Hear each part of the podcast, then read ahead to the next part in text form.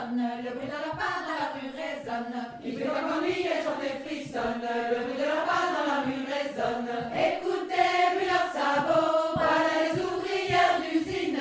Écoutez, puis leurs sabots, voilà les Bienvenue chez Bretonne Breton et Féministe, le podcast qui explore les féminismes en Bretagne et décentralise la parole.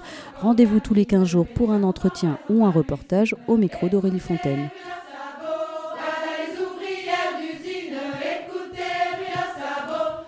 Aujourd'hui, pour ce 21e épisode, on va parler de l'énorme travail qu'a organisé Gaël Perel autour du matrimoine littéraire en Bretagne. C'est un travail qui a commencé avec euh, l'inventaire des autrices en Bretagne, de 1801 à nos jours, et qui a été entrepris euh, en 2011 par la Fédération des cafés librairies de Bretagne. Et finalement, de ce travail est née une anthologie de 246 écrivaines et illustratrices, tout genre littéraire confondu, du Moyen Âge à aujourd'hui, en français, en breton et en gallo, coécrit par 20 autrices et auteurs et publié par la maison d'édition rennaise Goater. Elles sont toutes écho à notre époque, c'est ça qui est extraordinaire, un véritable lien avec nous, qu'elles soient du 19e, 20e, et elles ont une filiation les unes avec les autres qui est assez, euh, je trouve, bouleversante. C'est un peu, je le dis souvent, c'est un peu comme si on vous donnait des pièces de puzzle qu'on vous avait jamais données avant, en fait. Voilà. On est en train de reconstituer un puzzle avec une histoire écrite par des hommes et une histoire écrite par des femmes, quand bien même cette histoire est littéraire.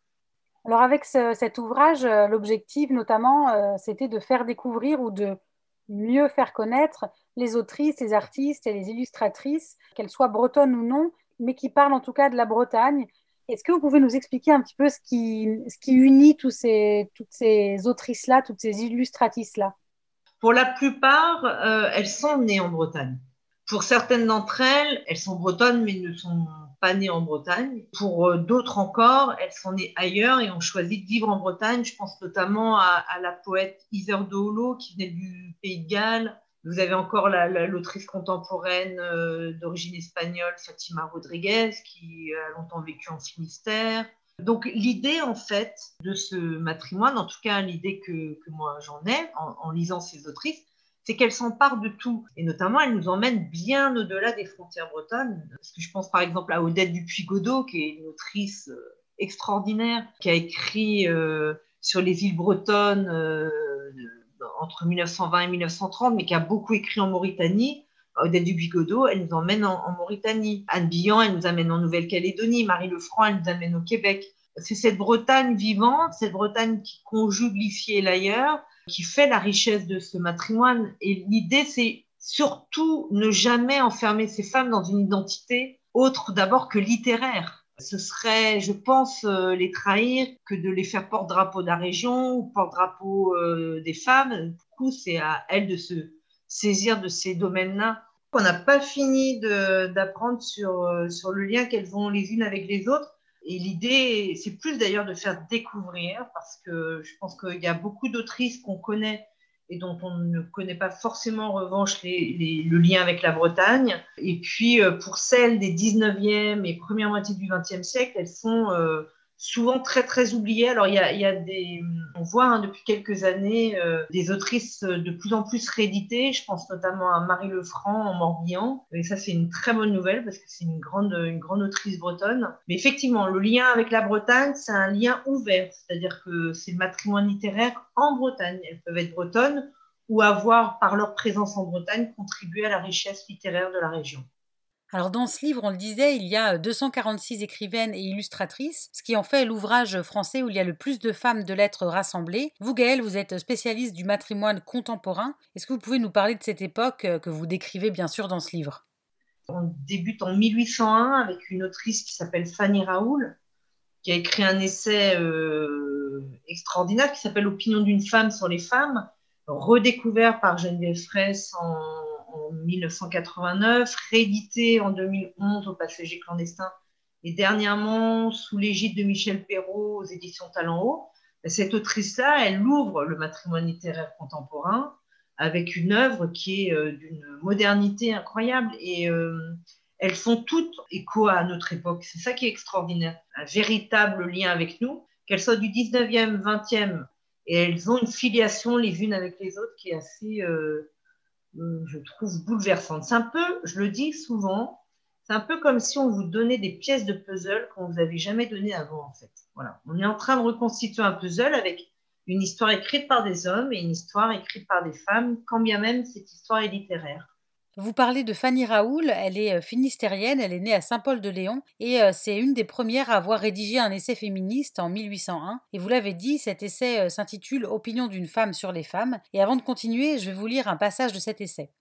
Il importe donc de changer le sort des femmes, et de les sortir du néant où l'opinion les replonge. Je dis même que la réforme d'un peuple doit commencer par elle, et que le législateur n'aura rien fait d'utile et de permanent s'il ne les rend garants de la Constitution nouvelle. Gaëlle, est-ce que vous pouvez nous parler un peu plus d'elle, de Fanny Raoul, de son féminisme? Oui, alors elle, elle est vraiment euh, dans la mouvance de Olympe de Gouges, Constance de Salm. Euh, elle est éduquée, hein, elle est éduquée et elle, est euh, tout à fait autorisée à penser, ce qui n'est pas tout à fait euh, raccord avec l'époque. Mais bon, comme elle, elle traverse la Révolution, euh, c'est une femme extraordinaire. Elle est, essayiste, elle est dramaturge, euh, elle a écrit des, pièces de théâtre et elle est aussi journaliste. Elle a créé un, journal qui s'appelle Le Véridique et dans lequel elle évoquera notamment des sujets très épineux pour les femmes à l'époque, comme bah, l'adoption du Code civil napoléonien. Elle récuse complètement le statut d'éternel mineur que le Code civil euh, va entériner et pour euh, une longue période, hein, parce que en fait, euh, ce code napoléonien qui est adopté en 1804 met vraiment les femmes sous la tutelle des pères, des frères, des fils même, et avec cette trilogie ou ce triptyque qui leur est donné à vivre d'être bonne fille, euh, bonne épouse, bonne mère. Elle, elle voit tout de suite le danger. Et dans Opinion d'une femme sur les femmes, elle dit de toute façon qu'elle ne sera pas entendue à l'époque même où elle parle. Elle sera entendue plus tard, des siècles plus tard. Et c'est ce qui s'est passé. Et c'est ça qui est assez euh, touchant, bouleversant, et qui fait écho aujourd'hui à des luttes féminines. En fait, faut pas se décourager, quoi. Voilà, parfois, ça peut être des décennies, si ce n'est des siècles, avant d'être entendue. En revanche, c'est pas parce qu'elle ne sera pas entendue à à l'époque où elle vit qu'elle ne parlera pas, qu'elle n'écrira pas, qu'elle ne revendiquera pas. Toute l'histoire des femmes euh, en écriture, même quand elles ne sont pas militantes, voilà, évoque aussi ce, voilà, cette absence de liberté qu'elle euh, qu'elle conquiert à travers le, à travers l'écriture. Elle est emblématique en fait de ces femmes qui euh, vont commencer à prendre la parole et vont parler à la première personne du singulier, ce qui est assez nouveau, euh, ce que toutes les sociétés vont, refuser aux femmes. Mais dès lors que ce jeu euh, est approprié, elles ne cesseront de le revendiquer. D'ailleurs, ça vous l'expliquez aussi dans, dans le livre, c'est qu'en fait, tout simplement, jusqu'à la première moitié du XXe siècle, eh bien, l'écriture euh, pour les femmes, en fait, c'était, tout simplement une action subversive, en fait. Tout à fait. En fait, ce qui était le, jeu, en fait, la, femme, elle est, elle est plurielle. Elle n'est euh, elle jamais elle. Elle est euh, la fille d'eux, la mère d'eux, euh, l'épouse d'eux. Et donc, s'exprimer à la première personne du singulier est extrêmement subversif. Et d'ailleurs, si vous étudiez très près ce qui se passe à l'époque en littérature, quand une femme se, manifeste comme autrice, je pense à des femmes euh, connues nationalement comme George Sand notamment. Elle est vraiment attaquée euh, d'une manière très très violente. Hein, et on dit d'ailleurs que les femmes sont toujours attaquées dans leur être. Voilà, c'est vraiment une volonté euh, de les toucher au, plus, profond de leur intimité. Donc euh, c'est très violent en fait. Hein, la parole euh, que conquièrent les femmes, elles le font contre vents et marées et, avec des sociétés qui se succèdent et qui euh, n'ont de cesse que de perpétuer euh, ce silence euh, auquel elles sont tenues. Alors en termes d'invisibilisation des femmes, des artistes, des scientifiques, il y a un livre qui vient d'être publié, écrit par la journaliste Titou Lecoq, qui s'appelle Les grandes oubliées, pourquoi l'histoire a effacé les femmes, et il y a aussi Maureen Wingrove, illustratrice, qui a publié récemment Je serai le feu, qui est aussi une anthologie, là euh, une anthologie de 50 poétesses des 19e, 20e et 21e siècles. Avec l'optique, là aussi, d'écrire une histoire dont les femmes sont partie intégrante. Parce qu'encore aujourd'hui, on les voit très peu dans l'enseignement scolaire, universitaire. Et pourquoi une telle invisibilisation selon vous? Alors, je pense qu'on s'inscrit là dans une histoire euh, de la domination et des dominations multiples que toutes les sociétés portent. On rencontre aussi cette morale bourgeoise qui voulait que les femmes aient un, certain rôle et à partir du moment où elles, euh, elles s'arrogent euh, le droit à la parole, elles se déplaisent fortement. Et puis très souvent, c'est une problématique d'ailleurs que les contemporaines peuvent évoquer, c'est des femmes qui ont pu renoncer soit euh, au fait de se marier, soit euh, même à la maternité. Enfin, voilà, dans cette morale bourgeoise qui s'impose, euh, c'est juste insupportable. Et donc, le fait qu'elles n'accèdent que très rarement à la, postérité, c'est parce qu'on a envie de les oublier, en fait, hein, parce qu'elles ne sont pas des modèles qu'on a envie de montrer aux petites filles parce qu'elles vont avoir refusé justement de plier à ce code-là joie euh, et à striptique euh, d'être euh, voilà, des bonnes filles, des bonnes épouses et des bonnes mères. Donc, on n'a pas envie de s'en souvenir. Et puis, je pense qu'il y a quand même en France un milieu littéraire extrêmement androcratique et extrêmement misogyne, hein, qui perdure d'ailleurs, mais et l'image du génie littéraire, c'est Victor Hugo, c'est Misola, ce ne sont pas les femmes. Pour les femmes qui ont été aussi dans, sur d'autres matrimoines ou d'autres métiers, etc., j'imagine que c'est à peu près euh, la même chose.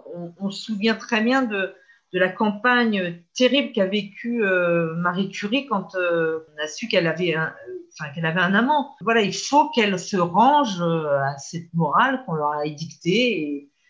et... donc, du coup, vous, votre ouvrage, évidemment, ça participe à les rendre visibles, en fait, à les rendre existantes. Mais complètement. Alors, par contre, depuis le début, on est quand même sur une discussion euh, qui apparaît évidemment militante et politique. Mais en fait, quand on parle de matrimoine, ma première, euh, mon premier souhait, c'est de révéler euh, la qualité littéraire de ces femmes et leur singularité. J'ai pas du tout envie de qu'elles deviennent des porte-drapeaux de quelque chose qui ne leur, voilà, qu'elles n'ont pas souhaité. Mais il se trouve que quand on, vient travailler sur les matrimoines, et maintenant moi je travaille dessus depuis plus de dix ans, il y a un moment donné où euh, on est dans ce côté militant, non pas parce que euh, on, est des femmes et que forcément on est militant, mais parce qu'on a encore des résistances qui font qu'à un moment donné, on se dit c'est quand même incroyable. On présente des œuvres littéraires qui ont une qualité euh, remarquable.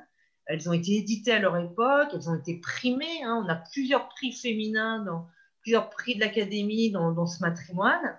Et pour autant, on n'en parle jamais. Et aujourd'hui, euh, on tarde encore à les faire lire, à les, faire entendre. Moi, un de mes rêves, c'est que ce matrimoine rentre dans les écoles, les collèges, les lycées, enfin, notamment les, collèges et les lycées, parce, pour deux raisons. D'abord, parce que je, souhaite que les garçons, les filles, les professeurs euh, s'approprient ce, matrimoine, parce que les œuvres sont magnifiques. Et la deuxième raison, parce que euh, des autrices contemporaines m'ont déjà dit que elles avaient toujours écrit, elles se sentaient complètement légitimes à écrire, mais moins à être publiées parce qu'en France, on n'étudie pas ou peu les femmes. Alors heureusement, je pense de plus en plus, euh, malgré tout peu. Faire euh, étudier ces femmes, c'est aussi euh, permettre aux, jeunes filles de s'approprier ce droit à l'écriture et ce droit à être. Et justement, est-ce que vous pouvez nous parler d'autres écrivaines qui sont dans cet ouvrage? On a parlé de Fanny Raoul 1801. En 1824, on a une autre euh, femme, Claire de Duras. Claire de Duras, elle est brestoise, elle est, plein, plein, plein, plein de choses. Elle est notamment une grande amie de Chateaubriand, mais elle est aussi une autrice qui était très connue à son époque et toujours éditée en folio classique. Je vous conseille vraiment la lecture de ces trois romans nouvelles qui commencent euh, avec euh, Ourika, qui est un, très très beau roman. Pour la petite anecdote, Claire de Duras, quand elle édite Ourika la première année en 1824, elle est rééditée deux fois dans la même année et euh, traduit immédiatement en, espagnol. Donc euh, ça montre euh, l'aura de, l'œuvre. Alors il y a cette autrice-là, il y en a une autre, je l'ai déjà évoquée, mais je la réévoque avec grand bonheur, c'est Marie Lefranc. Marie Lefranc, elle, elle est morbihanaise. Elle naît à Sarzeau en 1874 de mémoire, et elle écrit plein de romans absolument magnifiques, pas, pas seulement parce qu'elle aussi, elle est journaliste, euh, et c'est en ça que ces femmes-là s'approprient aussi euh, ce rôle de citoyenne et, ce rôle politique. Hein. Elles, ont, elles, ont, beaucoup été journalistes. Elle a écrit notamment euh, deux romans, Élié, fils des bois. Et puis elle a eu le prix féminin en 1927 pour un très très beau roman qui s'appelle Grand Louis l'innocent. Et puis euh, la quatrième, là c'est une brétilienne, Anne de Tourville, qui a écrit un roman qui s'intitule Jabadao, euh, qui est une espèce de conte cruel, âpre, qui se déroule euh, donc tout début du XXe siècle dans le milieu rural d'Ille-et-Vilaine.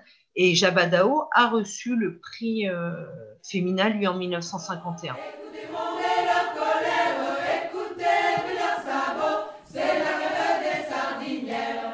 Merci beaucoup pour votre écoute. N'hésitez pas à aller vous abonner au podcast sur votre plateforme de diffusion préférée et à bientôt pour un nouvel épisode de Bretonne, Breton et Féministe.